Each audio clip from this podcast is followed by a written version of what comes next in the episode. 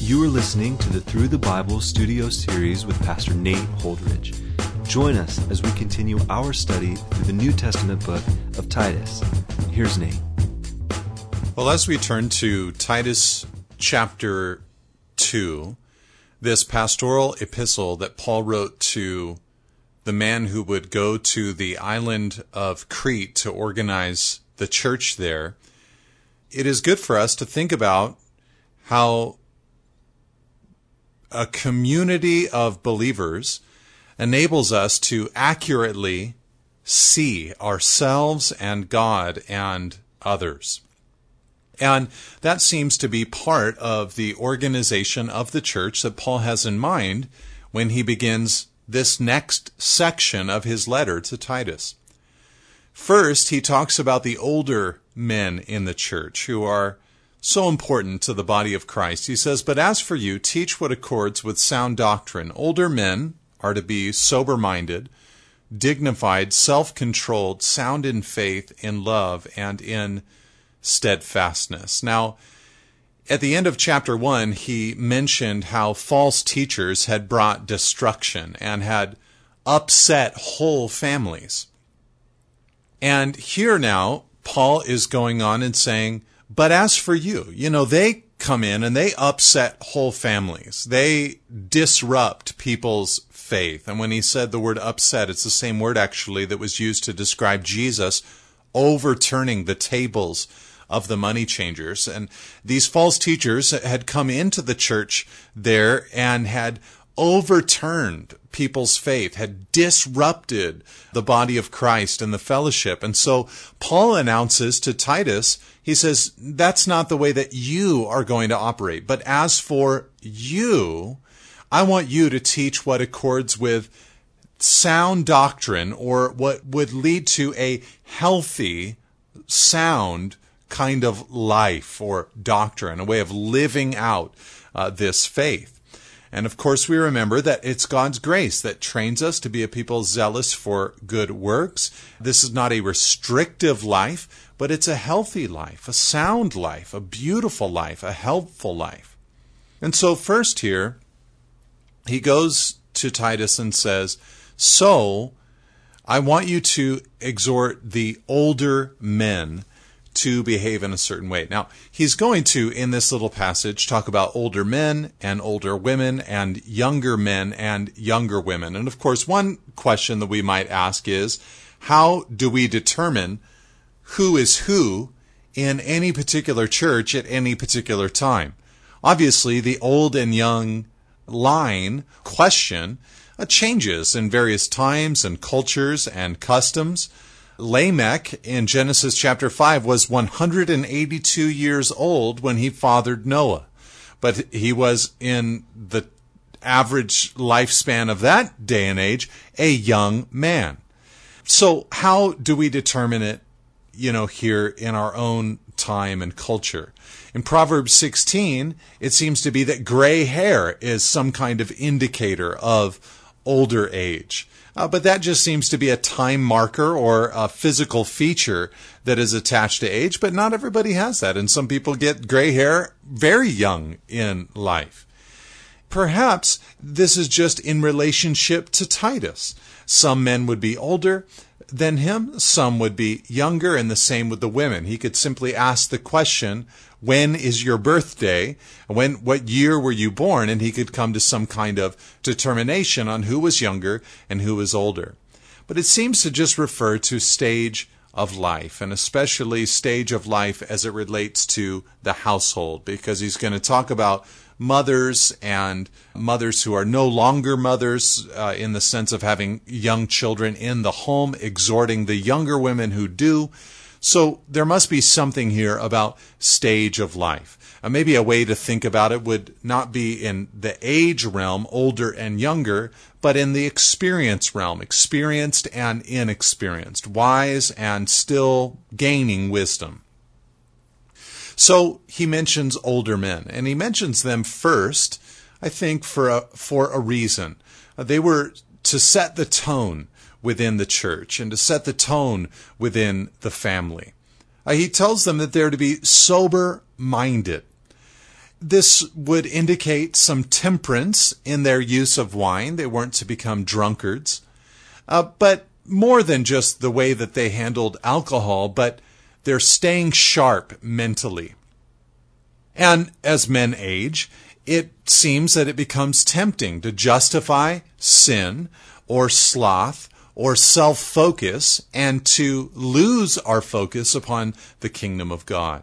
Of course, David made a mistake like this when, at the time when the kings went out to battle, he avoided it and sent Joab and his servants and all Israel, but he remained at Jerusalem. And by remaining in Jerusalem, he one day on his balcony looked out and saw a young woman bathing and fell into the trap of lust and eventually murder. And it led to great pain being brought into his kingdom and into his family, not to mention his own soul. So to stay sharp, to say, stay engaged, to say, look, there's a work for me to do. I must be involved with it. Not only that, but he also says there, sober minded and dignified. Dignified means worthy of respect and treating others correctly. It is a temptation, it seems, as men age to become too comfortable or too loose, uh, talking down to those who are young and unwise with the opposite sex. No, there needs to be still a, a dignified way of treating other people and, and actually being worthy of the respect of others. He also talked to the older men about being self controlled, having self mastery in every area of life, and being sound in faith, love, and steadfastness. So to have a, a good relationship with God, that's faith, with people, that's love, and in steadfastness, that's with the self. So, in other words, the older man of God is to continue to grow in Christ. So, God's grace trains older men to live exemplary lives. This means that older men are called to be involved in the lives of others. It's grace that God has fathered and invested in us, so we, if we are men who are aging, must be willing to father and invest in others. You know, we learn from God's word that we aren't self made and that we didn't receive grace because we deserved it. No, grace means that I've been purchased by God, that I've been chosen by God, that I've been made and built and loved by God. So, you know, God has asked me to graciously go out to other people. And I think a lot of times older men will minister to others that they feel are deserving. But grace says no one deserves. And so I want to extend myself because God is filled with grace and mercy. So the older men. Number two, he mentions the older women in verse three. Older women, he says, likewise are to be reverent in behavior, not slanderers or slaves to much wine.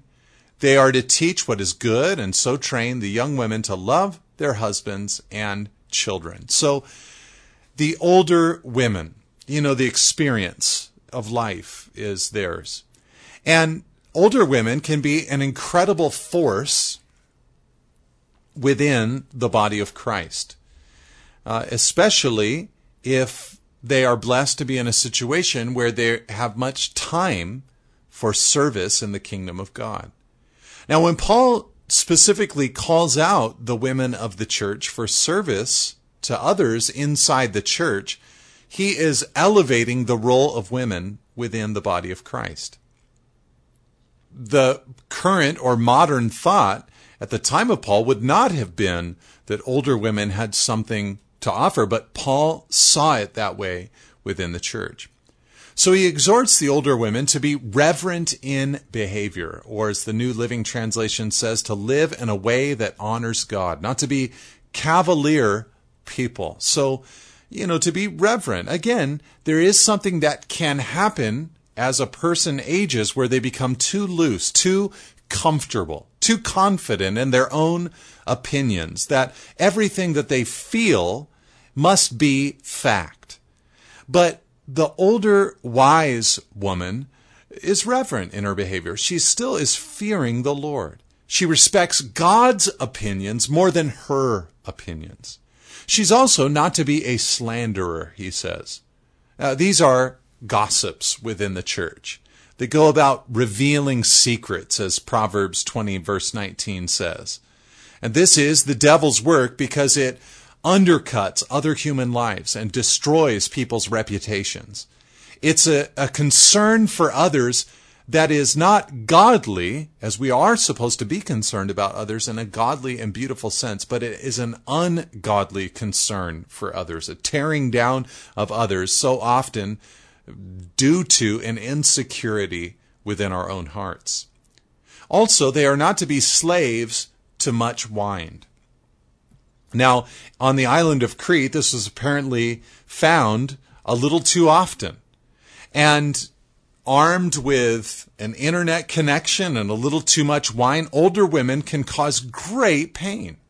So it's very important for older women to make sure that they are not enslaved to alcohol, that they are not enslaved to any substance, but that they are able to, to perpetually have a clear mind and not to fog or cloud their mind with a substance.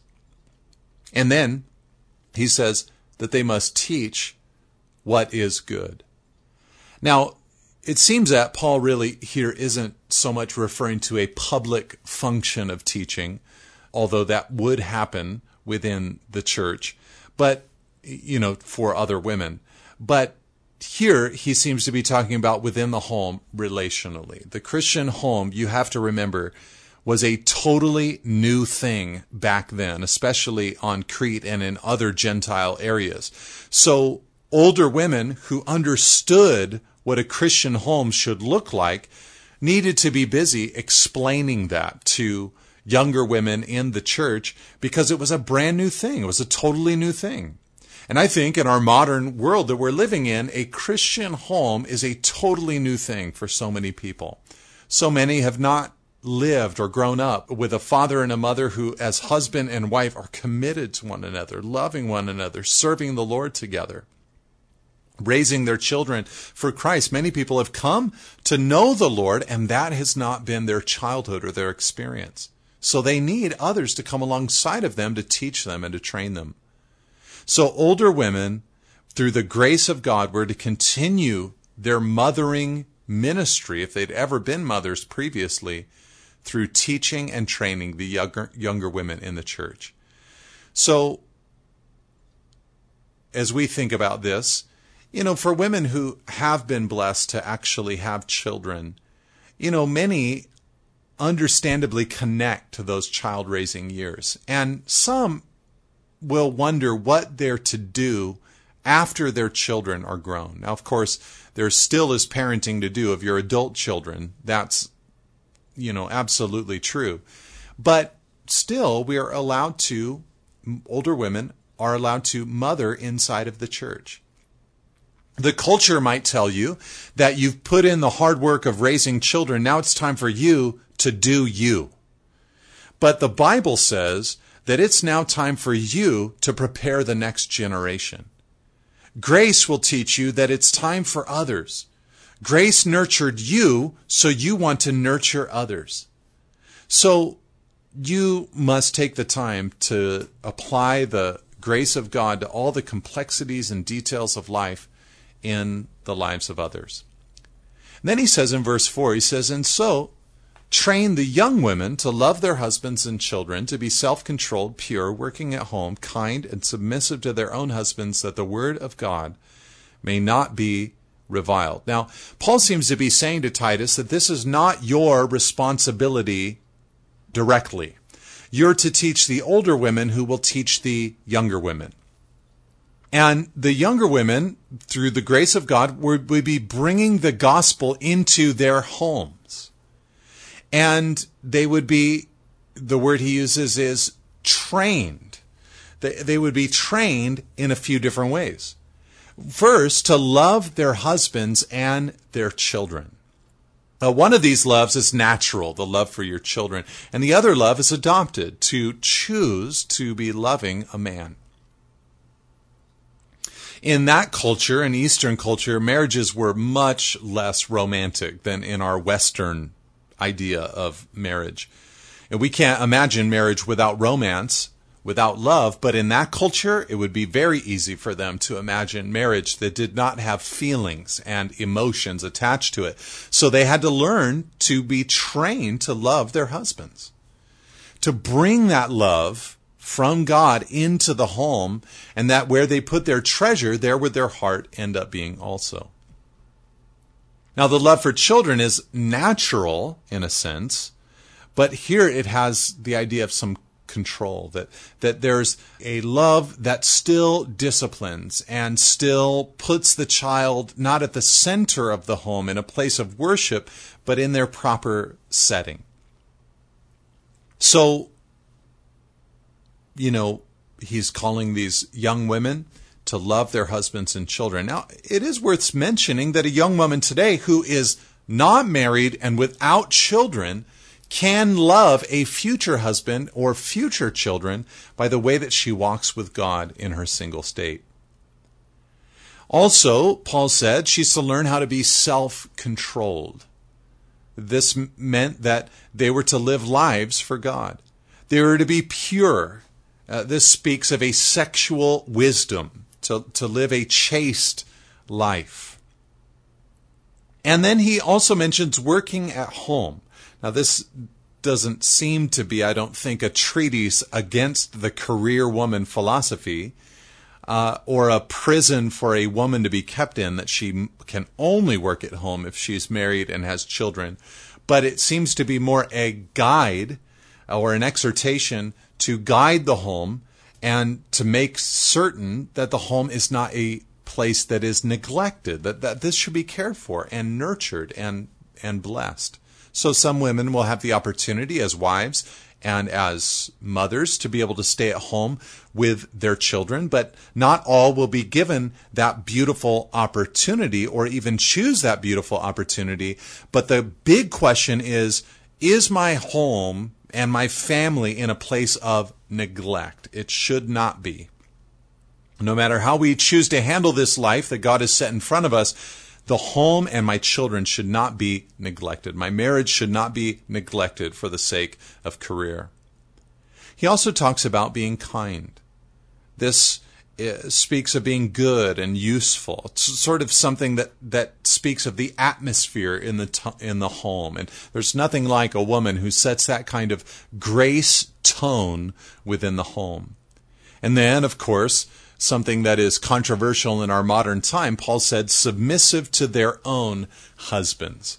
Now, in a sense, he's giving a qualifier because he's saying they don't have to submit to every man within the community, but to their own husbands, yes. They need to arrange themselves underneath their husbands. Five times this is mentioned throughout the New Testament.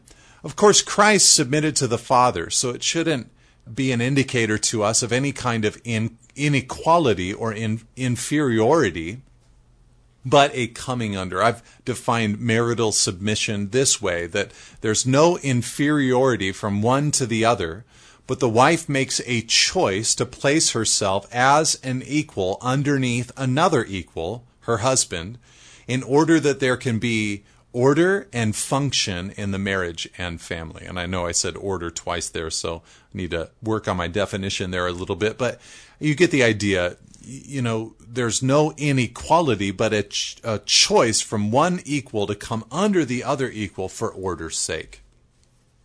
Now, of course, husbands should be asking the question Is my wife flourishing under my leadership? It's a major responsibility. So he talks to the young women. Now, the younger men, he says in verse 6, he, he's very straightforward with them. He says, Likewise, urge the younger men to be self controlled. Show yourself in all respects to be a model of good works, and in your teaching, show integrity, dignity, and sound speech that cannot be condemned so that an opponent may be put to shame, having nothing evil to say about us. Now, Titus was to be a model for the young men by showing them his good works and integrity and dignity and sound speech. But there was one thing for the young men to focus on that was being self controlled. The older men had six things, the older women had five things, the younger women had seven things, but the young men had one thing learn how to be self controlled. Be self controlled sexually, be self controlled with your leisure, be self controlled in your career and your focus, be self controlled. So, this is all important for younger men. You know, to learn how to, rather than be takers perpetually, to learn how to be self controlled and to be a giver who serves others rather than taking all the time, rather than indulging the self constantly, to put some restraint upon your life and say, No, going to give of my life and heart.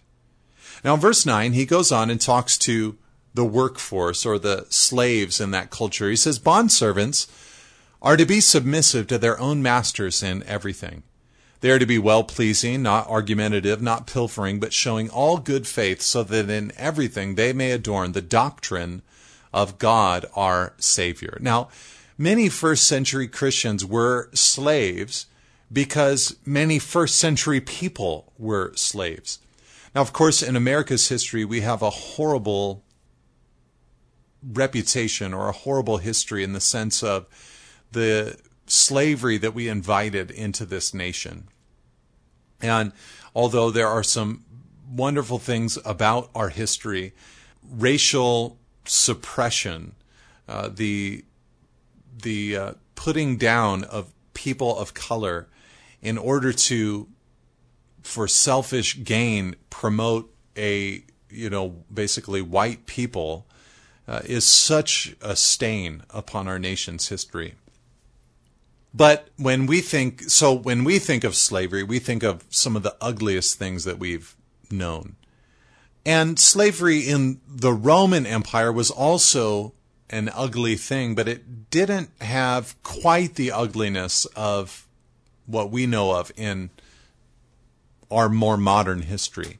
It wasn't quite a ethnic or racial kind of slavery, uh, as much as it was a social or class kind of slavery, and it was something that uh, if you had to pick what it was closer to, our modern forms of employment versus our historical version of slavery, you'd probably say that it's a little closer to our modern form of employment. But still, it was far from it. And I think ultimately the gospel message permeating throughout the Roman Empire was the thing that destroyed their version of slavery as well. So, for our purposes, I think it'd be good for us to think about how the gospel helps us in our workplace. Because here he promotes a submissiveness to their masters. In the way that Jesus lowered himself to the Father, we can lower ourselves to those that we report to. He says to be well pleasing and not argumentative. Jesus took injustice. He did not argue. He was silent. And Jesus he says, he goes on to say, not pilfering, but showing all good faith. Jesus gave and did not take. So if we think about the Lord and the way that he worked and operated, it should impact the way that we work as well.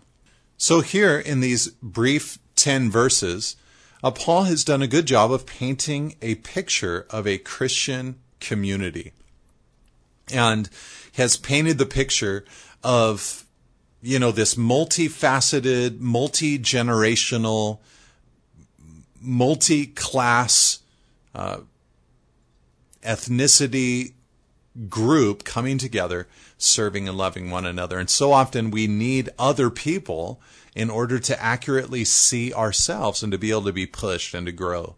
And so Paul is encouraging the believers to have responsibility for one another.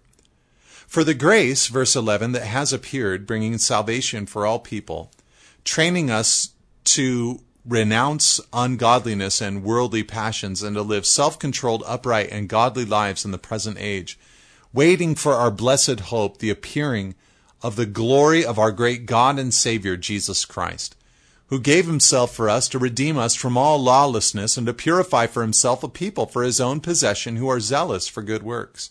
Declare these things, exhort and rebuke with all authority. Let no one disregard you. So, in closing out this chapter, he mentions that grace has come. Why would we want to have a community like this? Well, because grace has appeared. Uh, grace is literally the kindness, the goodwill, the gift of God.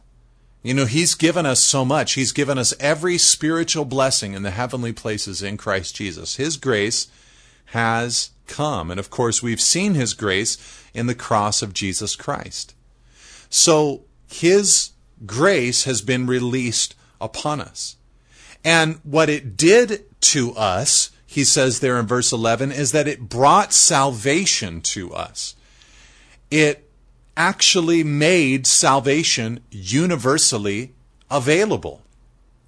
And you, you know, salvation from sin and death and wrath and punishment and self and corruption and decay and from the earth itself. But not only that, it also trains us. It didn't only bring salvation, but it also trains us to renounce uh, ungodliness and to live a godly kind of life, self controlled, upright, and godly lives in the present age.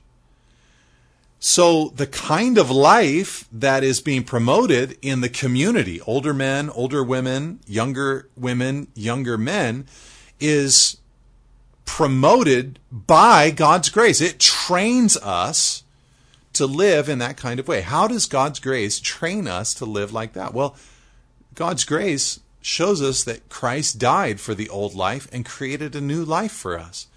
That we have died with Christ and have also risen with him that we might walk in newness of life. Romans 6, verse 4. So we as we receive that grace, are now wanting to walk with God. We're being trained to walk with God, to live righteous lives.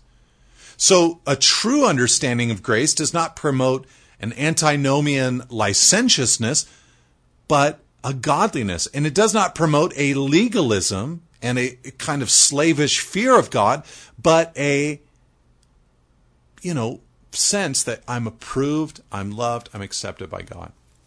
We just want to walk with him because we understand his grace. And then he says in verse 13 that we are waiting for our blessed hope, the appearing of Jesus Christ. Grace causes us to wait for Jesus' appearing because it secures our future. So his coming is not a frightful thing, but an anticipated thing. And when he came, he gave himself, he says there, verse 14, up for us to redeem us from all lawlessness and to purify himself for himself a people for his own possession who are zealous for good works. Grace ultimately came to purchase us out of our slavery to sin and to make us impassioned for a life of good works. In fact, whenever Paul teaches us throughout his letters of the doctrine of election and predestination, he always talks about what we are elected to and what we are predestined to. And he always talks about those things being connected to a godly life, that we're elected to a godly life. God chose us for a godly life. God predestined us to conformity to Christ. So here we see that once again.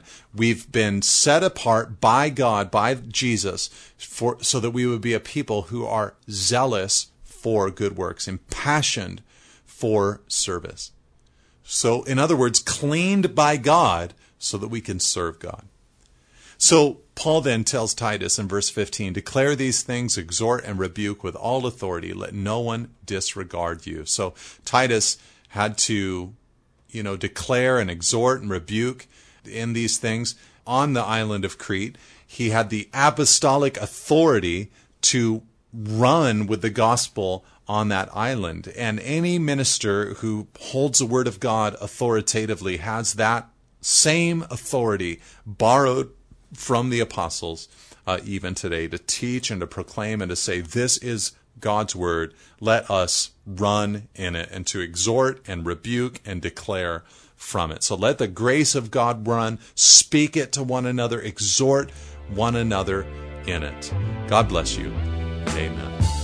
Thank you for listening. For additional resources and teachings, or to contact us, please visit us at nateholdridge.com.